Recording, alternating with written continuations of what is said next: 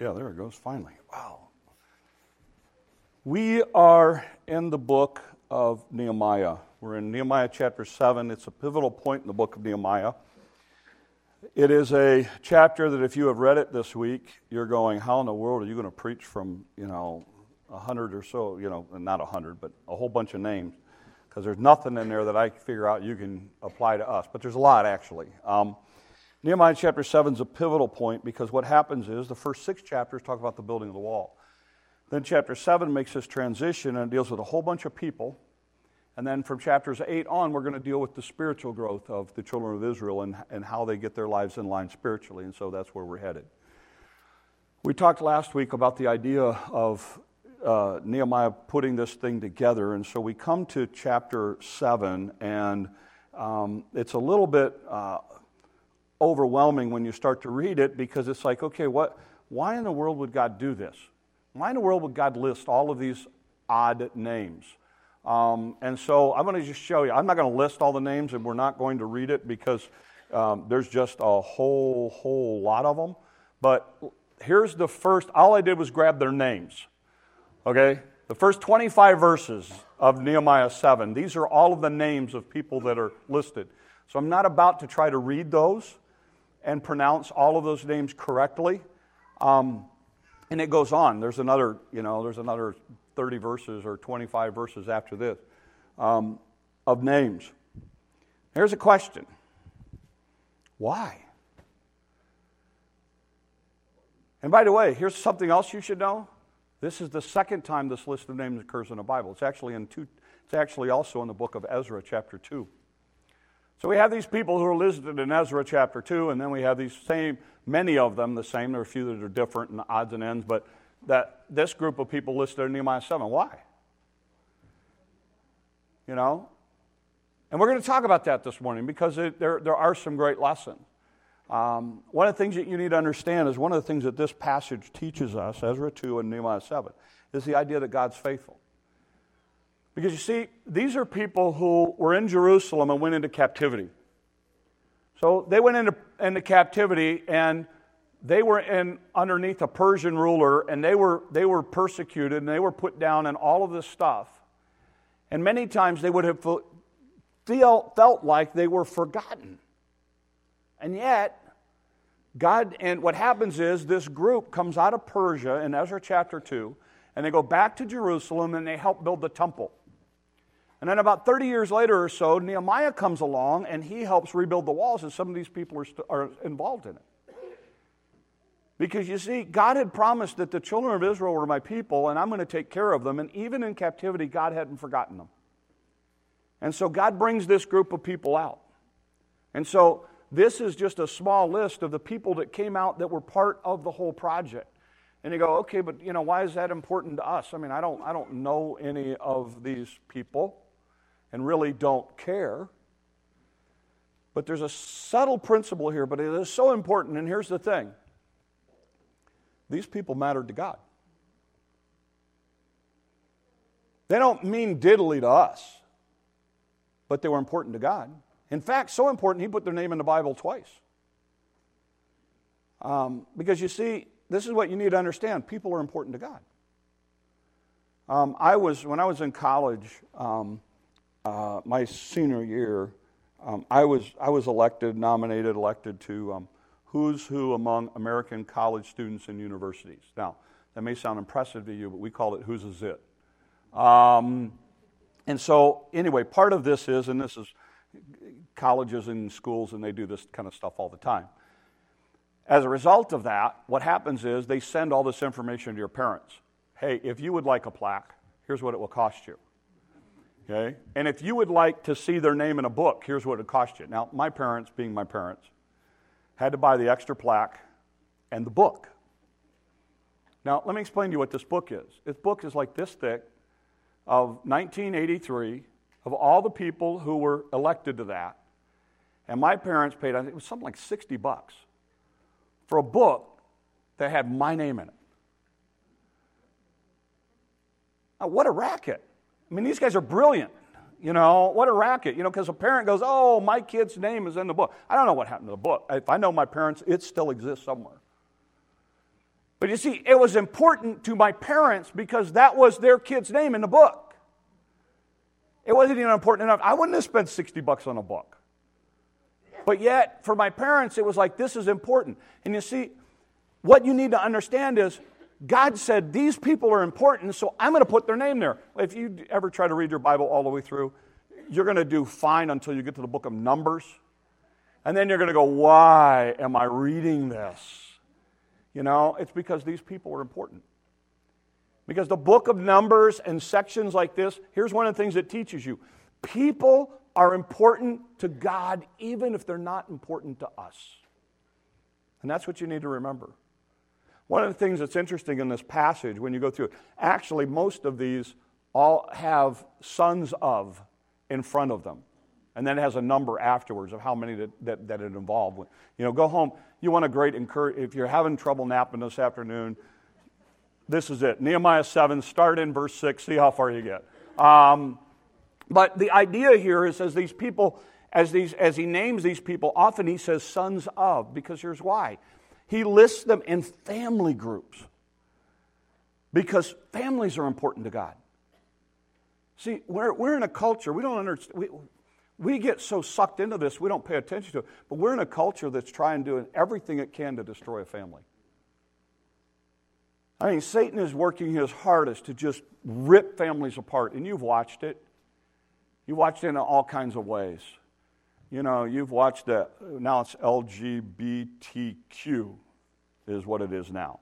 You know, that you've watched that whole movement come in and try to mess with the whole family thing.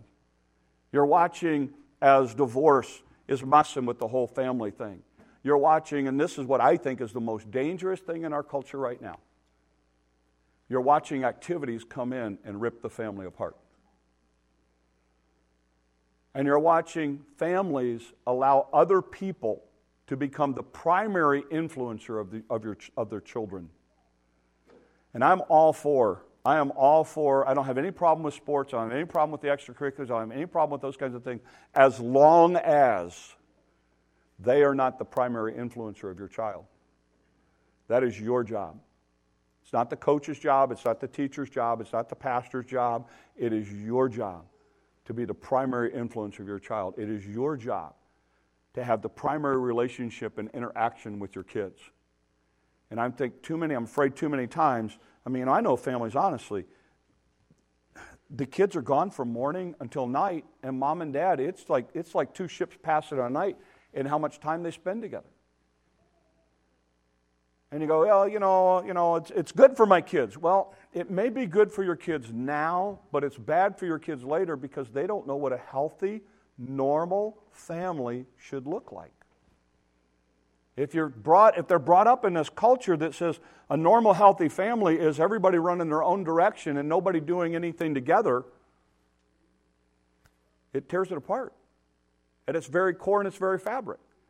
And families were important. And when, G, and when, and when Nehemiah lists this thing, he lists it out by families. And then here's the other thing you see as you go through all of these names he deals with it in the context of community. He deals with it as these are all the people who are involved in the project that are now going to move into the city.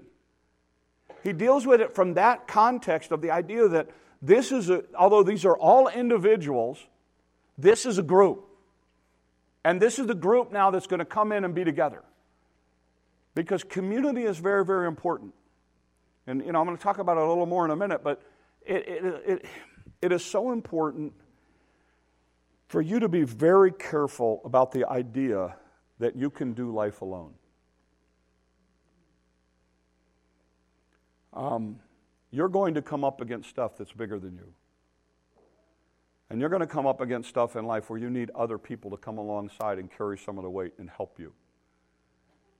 And if you have isolated yourself from everybody and you keep pushing people away, and I understand sometimes you get hurt and you build walls to protect yourself so you don't get hurt again, but in building those walls to protect yourself so that you don't get hurt, you also protect yourself from being helped.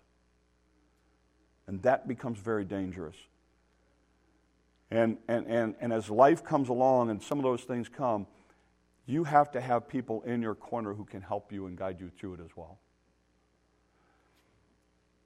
What's interesting is when you come to the end of chapter of this chapter, verse uh, 31, there is a very difficult passage in, in verse 32 that becomes um, somewhat of a struggle for us. And so I'm gonna, let, us read it. Um, here's what it says. It says, Another group returned at this time from the towns of Talmanhar, Tashar, all these towns. However, they could not prove they or their families were descendants of Israel. This group included the families of Delilah, Tobiah, Nagoda, a total of 642 people. Okay? Listen to what it goes on to say. Um, the next passage says, three families of priests Hobaiah, Hazak, and Brasilia, I guessing, also returned. Now, he had married a woman that was a descendant of Gilead. And he had taken her family name. They searched for their names in the genealogical records, but they were not found. So they were disqualified from serving as priests. The governor told them not to eat the priest's share of the food and sacrifices. All priests could consult with the Lord about the matter using the Urim and Thummim, the sacred lots. This was a way they decided difficult things. Here's what's interesting when you read this story.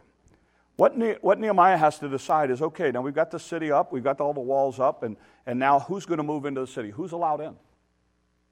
We've got a list of all these people that were allowed in. And then we come to this passage, and it says there were 642 people, and there were three families of priests that couldn't prove they belonged. So, guess what? They were out. Now, I want you to think about this for a minute, because this would have been tough. You've traveled from Persia with Ezra. You've helped Ezra build the temple. Then you've hung around for a while, and then Nehemiah came in and you've helped build the walls. And now it's time to come in and be a part of it. And Nehemiah goes, okay, let's, find, let's make sure, just double check everything. Um, we need to make sure that everybody's an Israelite that's going to be in the town. Yep, boom, boom, boom, boom, boom. Um, where's your guys' birth certificates? We don't have it. So you can't prove you're an Israelite. No, we can't. Sorry, you're out. That seems kind of harsh. I mean, especially if you put in all the work on the walls and then you're like, I mean, can you imagine? Somebody working here in the church the whole time, helping us build it and everything else, and we get all in, and we have our first service here. We stand at the door and say, Excuse me, I'm sorry, you're not allowed to come in. You go, Whoa. I think there's a great lesson in that. We're going to talk about that in a second. But that's what happens here. That's what happens. He goes, You can't prove it. I'm sorry, you're not allowed in. Um, and then the last part of the verse just talks about how they settled, the last part of the chapter, we're not going to look at it, but it just talks about how they settled stuff out and, and organized some things before we get to chapter 8. I want to yank a couple of lessons out of here that I think will help us as we head into the week and some, some things that I think we can wrap our, our hands around to, to apply to our own lives. And here's the first one. The first one is this one of the things that you learn in this chapter is that God's faithful. You see, Israel was in captivity because they walked away from God. But here's what you need to understand God never walked away from them. And that is so important for you to understand because I, I, have people say, you know, you don't understand. You know, I had a situation come up and it was just too much for me and I just walked away and I didn't want anything to do with God and I kind of pushed God in a corner and, and, and I did a whole bunch of stuff and now I don't know if God really wants to have me again or what. Time out. I'm going to answer that for you really quickly. Yes, God still wants you and He's going to continue to pursue you until the day you die because He's faithful. See, Israel, Israel had messed up, and they had messed up big time. And God said, You know what? It doesn't matter. I still want you. And even though you're in captivity, you need to know I'm in your corner. And I will bring you back to the land that I promised you, and I will help you, and I will be with you, and I will be your God, and I will put you in the city because I have not given up on you. And I want to challenge you because some of you, I think, have come to a point where you go, you know, I just, I, have dropped the ball so many times that God can't use me anymore. God doesn't want me. That uh, nothing could be further from the truth. He's a God of forgiveness, mercy, tenderness, compassion, grace. Yes, He does want you, and He has not given up on you, and He will continue to be faithful and, and hang in there with you. Even when you're not, He's still there. And that is so important for us to realize. Second thing I think you see in this passage is you see the value here of people and family and community. Um, you can't miss it when you, when, when, you look at this, when you look at this passage because it's so easy to, to, to make Nehemiah about building the wall. But what you have to understand, and this is why seven, chapter 7 pivots and then chapter 8 on, the wall, and this is important, the wall was a means to an end. It's easy to look at Nehemiah 7 and go, oh, what a great chapter on leadership and how he built the wall and how God used the people and blah, blah, blah, blah. It's, that's the means to an end. The end is a community of God living together and going out into the world every day as God's people. They just needed walls around it so they had a place to be safe to be able to go out from there. Let me explain to you. I love, you know, I mean, I walked in a parking lot this morning and, you know, I, have been here 26, 25 years. Um, in, in my wildest idea, I never imagined anything like this. This is just kind of overwhelming to me. In fact, last week, was last week or two weeks ago, or whatever else, my wife and I were, we were driving, I said, Come here. I said, I said We're going to pull in the old church parking lot. And I, I told her, I said, I don't even know how, where we parked. I mean, this building is larger than the parking lot. Um, and, and, and I look at it, and so I'm walking in the parking lot this morning, I'm going, God, this is just crazy. This is just crazy. But you know what the thing is? This was not the end, this was the means to an end. See, the purpose of this is so that we can gather in here and encourage one another and build one another up and develop community and develop family and learn to share and depend on one another so that we can get encouraged to go out into a world who desperately needs to see that. And then we get to come back next week and do it all over again. And that's what I love. But, but our goal here is not the building, the goal here is the fellowship and the family and the, the, the, the, unity that we have in here. And many of you are like me. You were brought up in a church where you were taught unity is uniformity. And there could be nothing further from the truth. There is a point at which, in some organizations, you need, you, you need uniformity. You need uniformity in order to get everybody on the same page. But one of the things that you see in the kingdom of God is you see an incredible diversity within unity. You see this incredible concept in the, in the animal world that, that there is all kinds of diversity, and yet there is a unity within the animal world, animal kingdom, that, that, that works itself out. And I think you see that reflected in the church. You know, we, we're not going to insist that everybody has to dress a certain way. Because we don't dress a certain way ever. I mean, unless we're in the military, you know, or unless you have a place that you work where they have a uniform that you have to wear. We don't. We, we want you to be able to come and be yourself. We want you to come and be able to be as you are. And so when you come here, you see incredible diversity. You know, I have people ask me who, who've never been, they're like, you know, well, what should I wear to church? It's like, you know, what are you comfortable in? My, my principle for me is because it's a worship service, because I'm, I'm focused on God, I try to go one step up from what I normally do. I try to make it a little bit different, a little bit more special than what I do normally during the week. That's, my, that's how I decide what I want. So for some of you, I mean, you know, you're all dressed up and decked out and everything else, you know. Um, and, and so you're used to wearing that, so it's nothing. You know, I, it's funny because I have people who haven't, haven't been around me enough, and they see me in the store during the week, and they're like, I didn't even recognize you, you know? And I'm like, yeah, these are my, I tell my kids, my kids know this. As soon as I come home, I go, okay, good, now I can get to my real people clothes. Um, because I'm, I'm comfortable in a t shirt and jeans. That's me. That's nine times out of ten, you see me, it's t shirts and a jean you know, I would love to do that here, but I try to do it a little different. So, you know, I used to do the tie thing. Oh, it was so frustrating for me. Was so frustrating. Those of you who wear ties, God bless you. I had to do it in college. I did it for a long time growing up. I did a long time in church deal.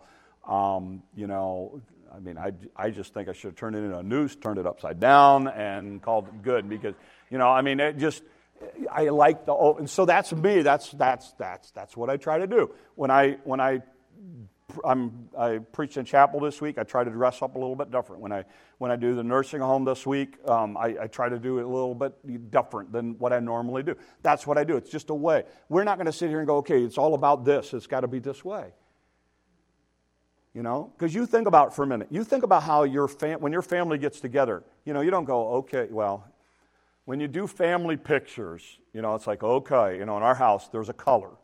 Everybody has to wear a certain color in family pictures, you know. Um, but the idea is that, you know what, as we come together, there can be incredible diversity here.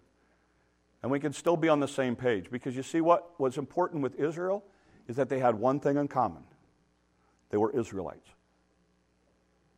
And if they were an Israelite, they were allowed to come in.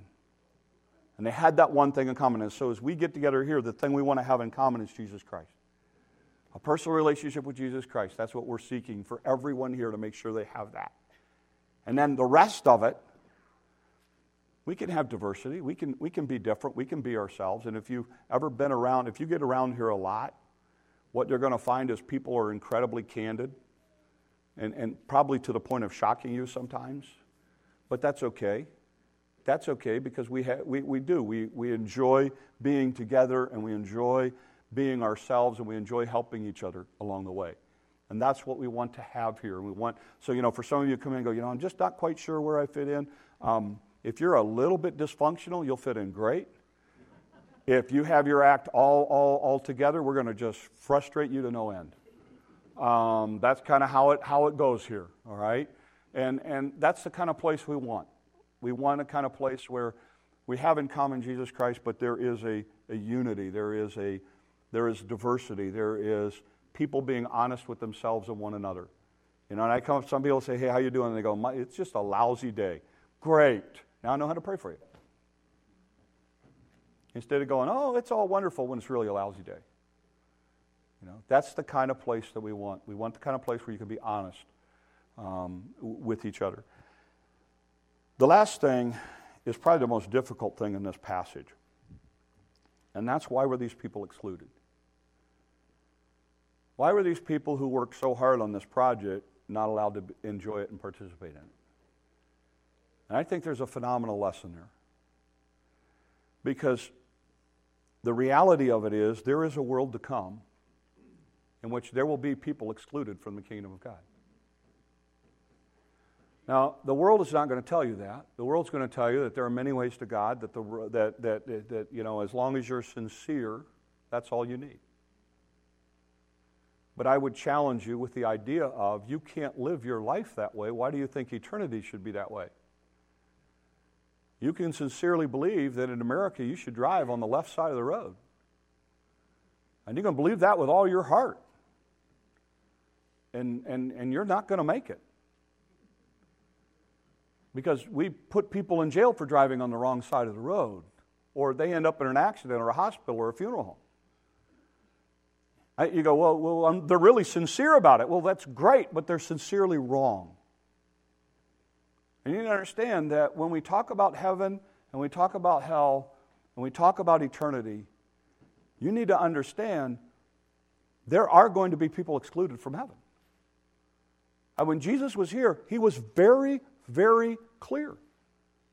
He said, There's a wide road, and many people are on it. But my road, it's narrow.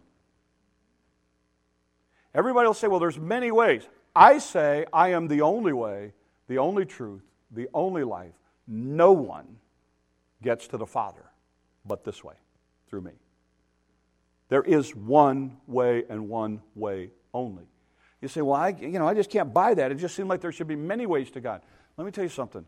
If there were other ways than Jesus Christ to God, then Jesus would have never gone to the cross. Because one of the things that he says before he goes to the cross is, Father, if there's any other way, let's go to plan B.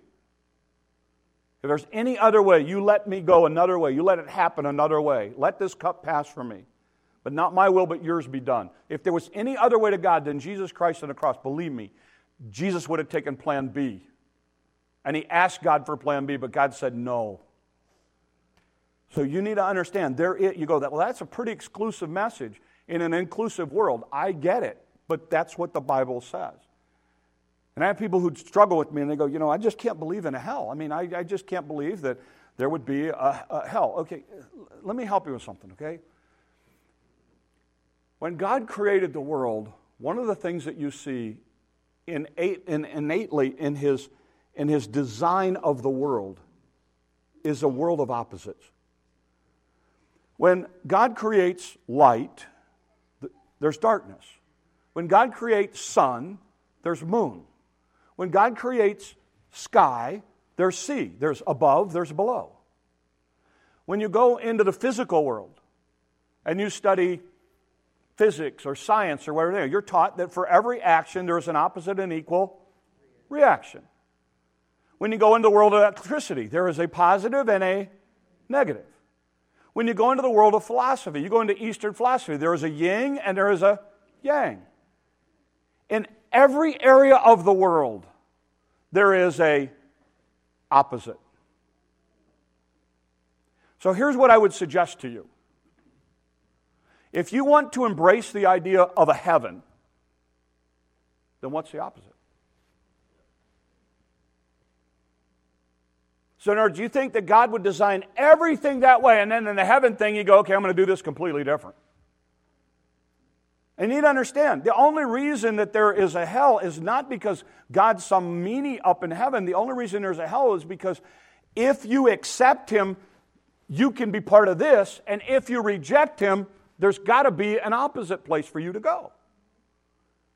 And hell was never created for people, it was created for Satan and his hosts but if you make the same choice that Satan did to reject God, to reject Christ, then the opposite of a heaven is a hell. And you go, well, that's just really uncomfortable for me. That's uncomfortable for me. I don't like it either. But it's what the Bible teaches. In fact, if you look at the teachings of Jesus Christ, here's what you're going to find. You're going to find that when Jesus is on this earth, he spends more time talking about hell, Hades, Sheol, whatever term you want to give it, than he does about heaven. Because Jesus understood the principle that I want people to be part of my kingdom. You need to accept and embrace me. You need to make sure you're part of this. But if you reject me, if you don't want anything to do with me, if you want to try to get to heaven on your own or your own way or through some other way than Jesus Christ, this is where, this is where you get to spend eternity. It's not his choice, it's your choice. You either embrace him or you reject him. If you embrace him, you spend eternity with him. If you reject him, you spend eternity apart from him. And Jesus is very, very clear. He says, on that day, many will stand there and say, Didn't I do this? Didn't I come to church? Didn't I, didn't I give money? Didn't I, didn't, I, didn't I jump through all of these hoops? And Jesus will look at them and say, Depart from me, I don't know you because it's about a personal relationship with Jesus Christ. These people had worked hard all of these years for, to get to the walls, to get the walls done. They get to a point where they say, Good, now it's time to go in. And, and he says, Okay, prove that you're part of our group. Prove that you're an Israelite. Well, we can't do it. Then you can't come in. And as hard as that seems, that's an eternal principle as well. And there'll be many on that day that says they say, "Oh no, but Jesus, you know, I like I went to church, and I mean, you know, I, I mean, I was there like once every six months. I mean, it was a sacrifice for us, you know, or I was there every week, and I sat on the board, and I did this, and I did this, and I did this, and I did this, and I was, I was baptized and and and communicized and everything elseized, and and and and I should be a part of this thing." And Jesus says, you didn't accept me. You tried every other wide way that you could get there instead of putting your faith and trust in me. And it's so important that just like those Israelites had to prove that they were part of the Jewish family, that you and I are able to prove that we are part of God's family. And it is so important that you know that you are a child and I, I, challenge you because, you know, people go, you know, well, well, you know, isn't it about all the hoops? No, it's not about all the hoops. It's about putting your faith and trust in Jesus Christ alone, period. Jesus said, if you'll believe in your heart and if you'll confess with your mouth, it, not you might be saved, you could be saved, hopefully you will be saved, you shall be saved. Period.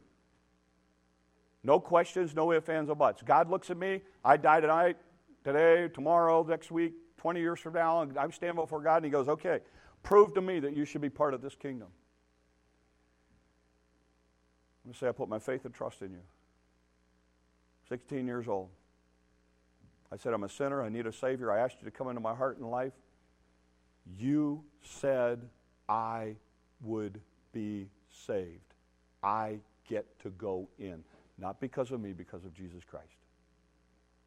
I know.